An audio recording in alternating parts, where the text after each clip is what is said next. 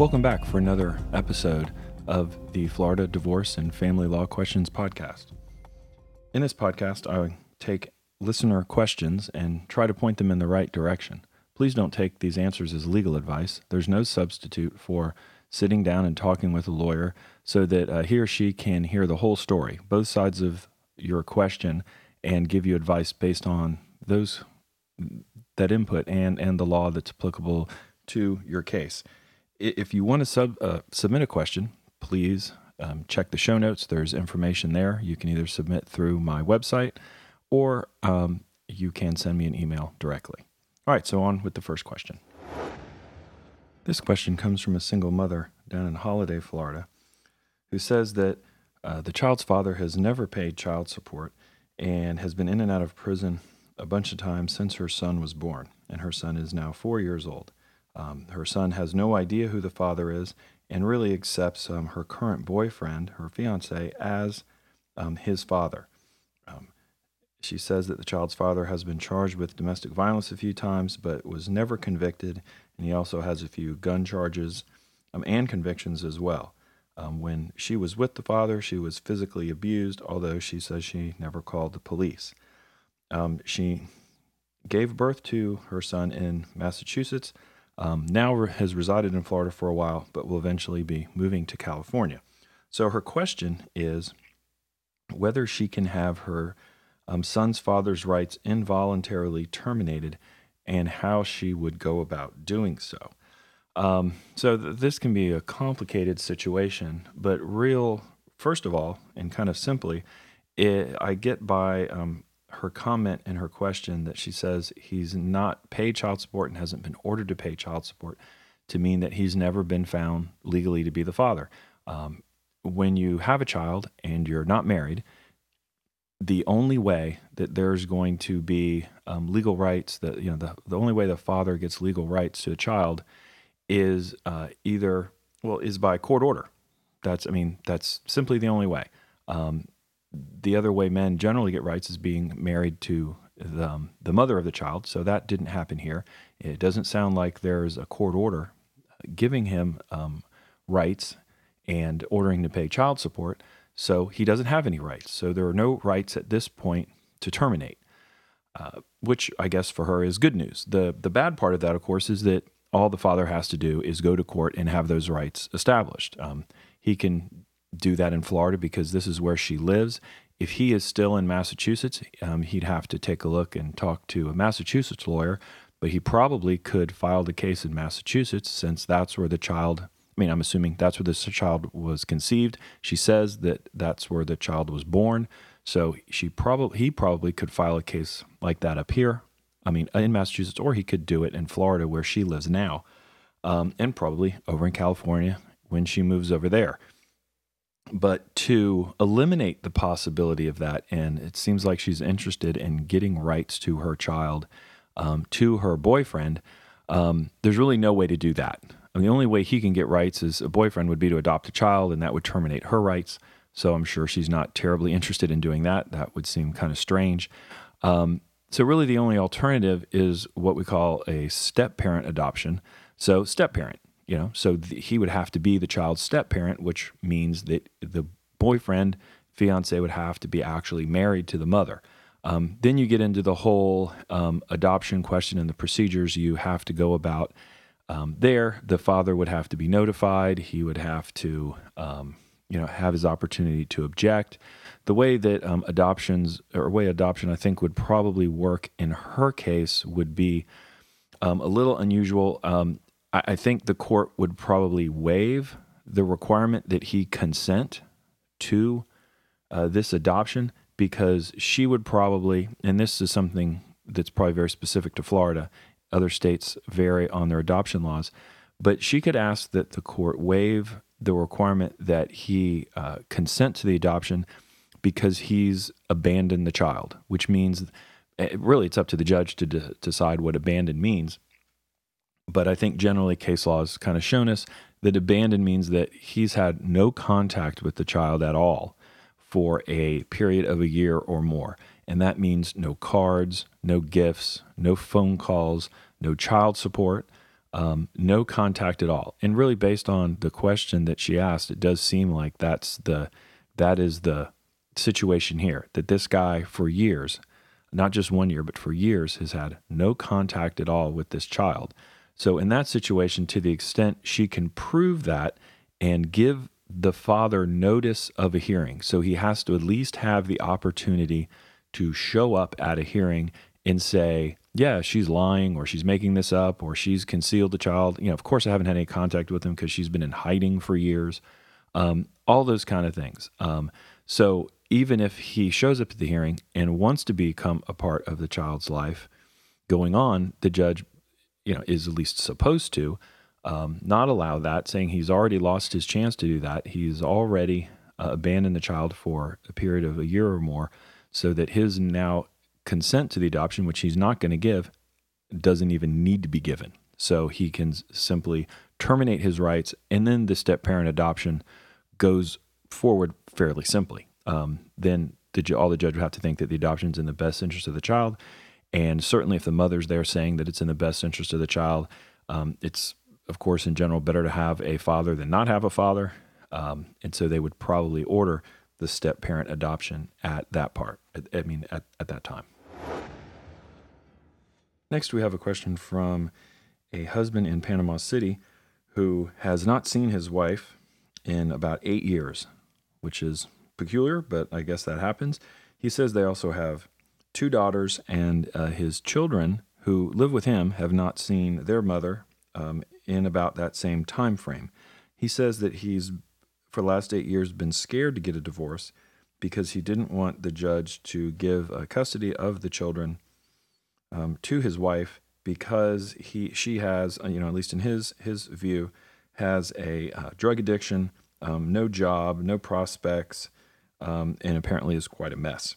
Um, he says he's been employed in a stable job, the same job for the last 15 years, and is uh, not hard to locate. She has only very recently made a handful of attempts to see the children over the last few months. He says she has a additional history of mental illness, suicide attempts, and methamphetamine addiction. Um, so he wants to know what really the chances are of him getting a divorce. Well, quite simply, the chances of him getting divorced are 100%. Of course, he's going to get a divorce. Um, I'm not sure if that's exactly his question. Um, if his question is more about just the divorce, which shouldn't be much of a problem at all, um, or if it's losing his kids. Um, any I, I don't know that she'd want the kids to live with him. Um, but let's just, if she doesn't, then that makes this case even easier. But if she does, then the court has to consider a whole uh, list in the statutes of factors what's to, to determine essentially what's in the best interest of the children that's the standard the judge has to go by does the judge thinks that does the judge think the children are going to be better off with him or with her now again as i've said on this podcast quite a number of times and to clients on the phone all the time um, we're only hearing one version of the story. Even if this is true, who knows what kind of a mess he might be? I mean, he doesn't, he seems pretty stable. Um, he's been taking care of his kids for a long time, all by himself. So he's probably pretty good. And that's probably where the kids would stay, I would say, um, on average. But the judge, even in, you know, what would seem like a clear cut case, they have to analyze all the various factors. Um, and it's things like, you know, who offers a more stable home, um, who's more likely to foster a relationship with the other parent? Um, has there ever been any history of domestic violence, of drug use, of mental illness? Um, you know, all those all those things uh, go into play here.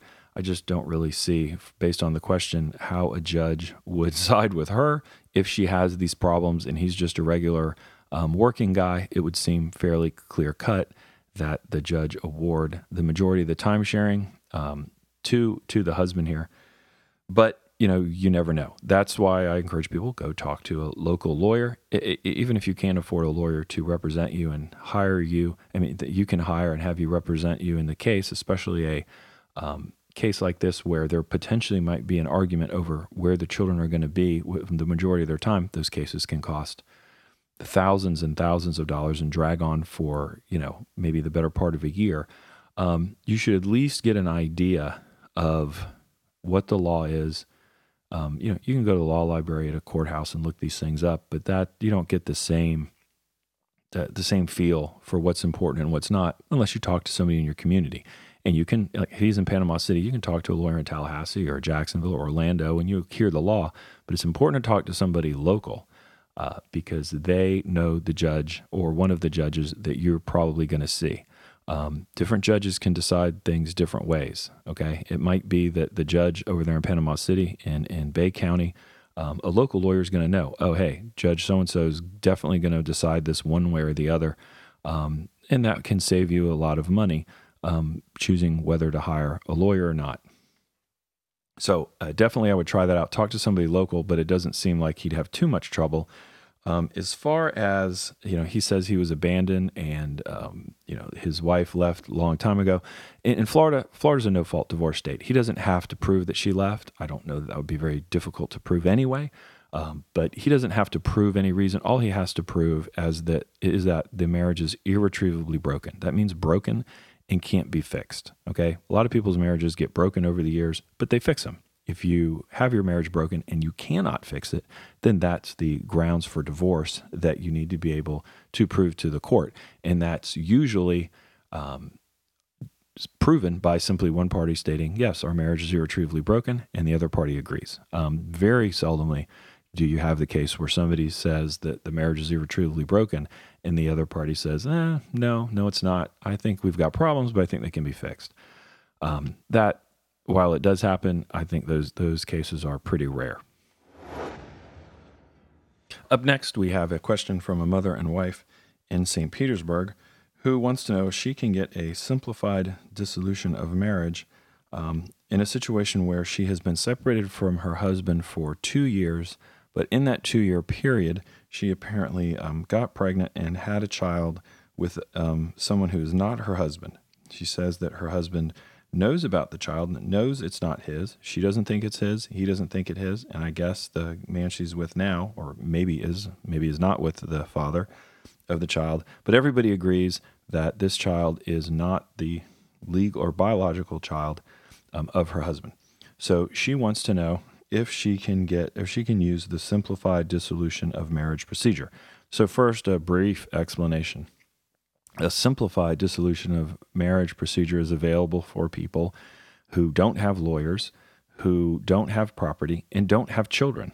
Okay. Um, so th- they kind of fast track those so those people can get their divorces done pretty quickly. If you're not going to argue about property and you, because you don't have any, and you're not going to argue about children because you don't have any, then your case doesn't need to take very long. How long those cases take, I can't really tell you because as a lawyer, I only you know represent people who have a lawyer. You know me.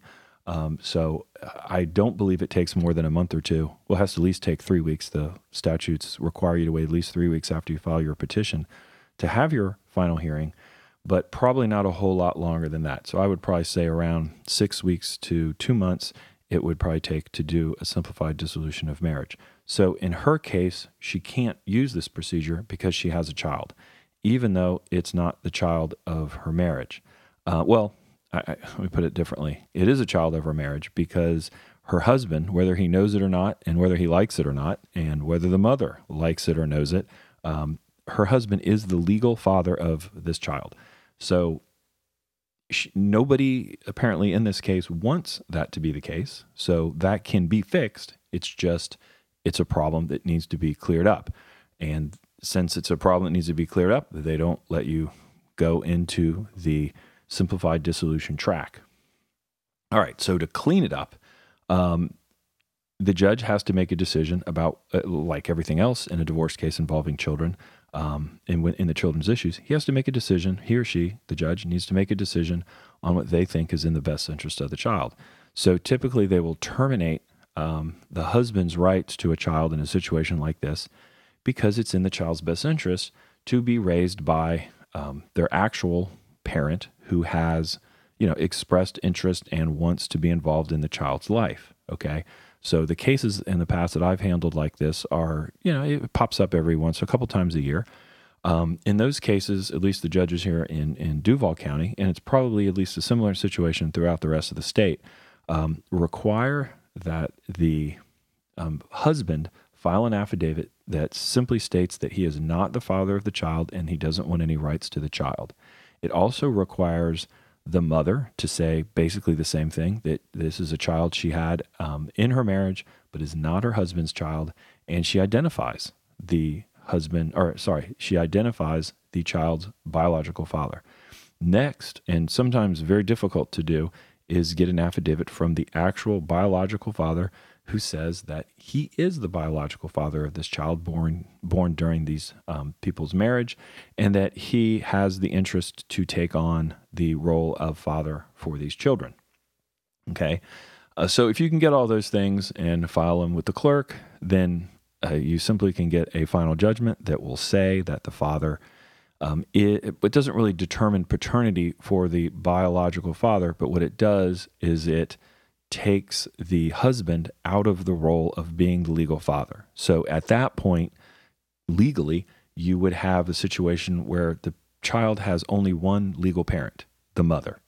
The mother could then file a paternity case, or the father, the biological father, could file a paternity case against the mother, either way, um, and have those things um, established. A child support amount could be set, a visitation schedule could be scheduled. Um, all those things can happen. Those are just the normal things that happen in, in any paternity case. The real big problem comes up when the mother doesn't know who the father is, doesn't know the, the biological father, I mean. So either she doesn't know who he is, doesn't know where he is, if she knows who he is, um, or if she knows who he is and where he is, he is not, they're not together anymore. So he isn't in the least bit inclined to sign one of these affidavits in that situation, the judge, you put the judge in a really hard position because why would it be, in general, it's in the child's best interest for the husband to pay child support, even though it's not his child. Okay. Legally, it is.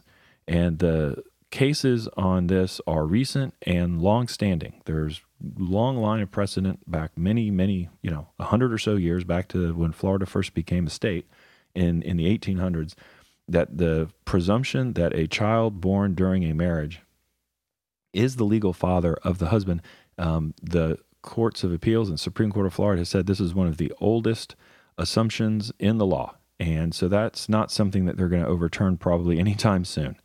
So it would be in the child's best financial interest for the husband to, to pay child support if you've got this other guy, um, the biological father, who isn't doing a thing for the child or who's unknown, or who may be known and wanted a part of the child's life, but he, you know, got in a car accident, died, something like that.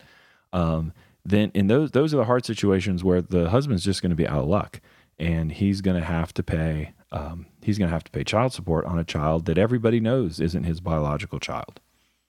So that is this is certainly a situation. Certainly, if you're the father or the husband in a situation like this, you really need to talk to a lawyer about how to get all this cleaned up um, so that you don't get stuck paying child support. And and again, I think it's important to note in the cases that I've been involved where this has happened, none of the mothers have ever wanted the their soon to be ex husbands to pay child support. They all know. I mean, they wouldn't turn down the money if they, you know, if they didn't, you know, if it was given to them anyway. But they all understand that, it's just not right that the that the husband should have to pay child support for a child that's not biologically his. But the law doesn't really care about that. The law is looking out for the child, not necessarily what the mother wants and not necessarily what the husband wants.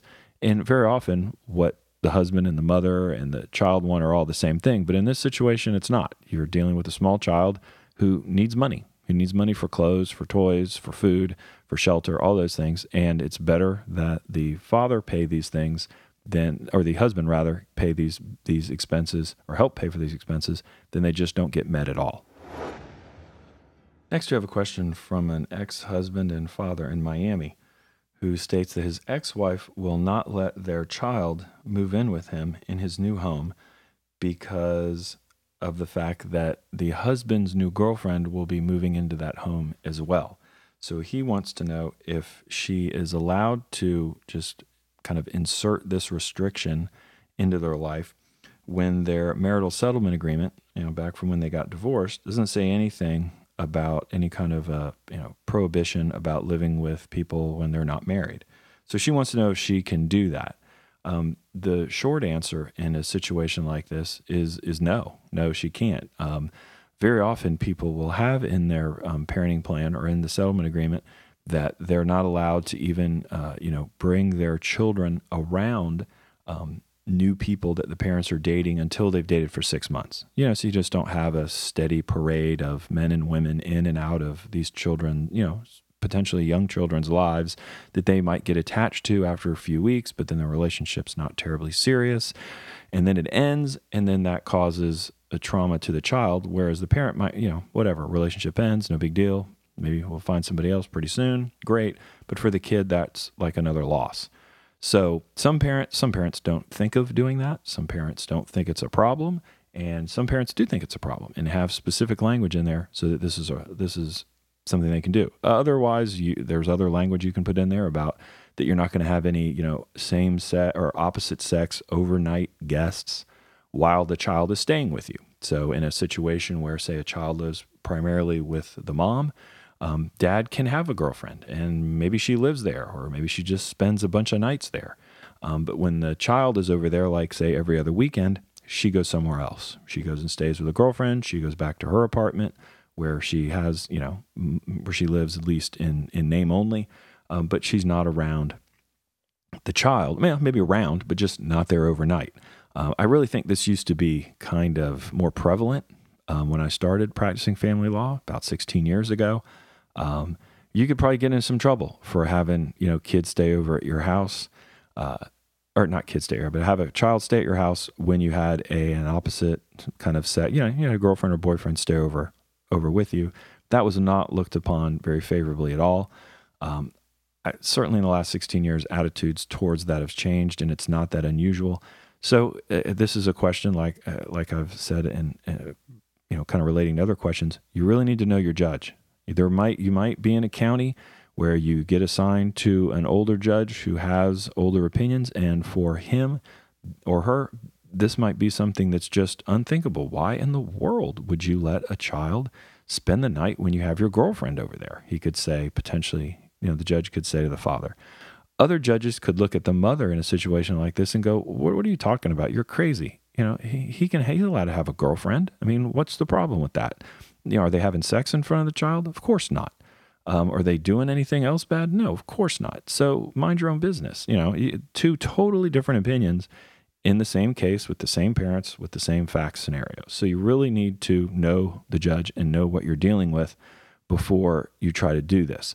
But it seems like in um, this gentleman down in Miami situation that his marital settlement agreement doesn't say any. There's no prohibition. At least, you know, from what he says, there's no prohibition against this happening. She just figures that this is something that she doesn't like, uh, so she's going to try to put a stop to it.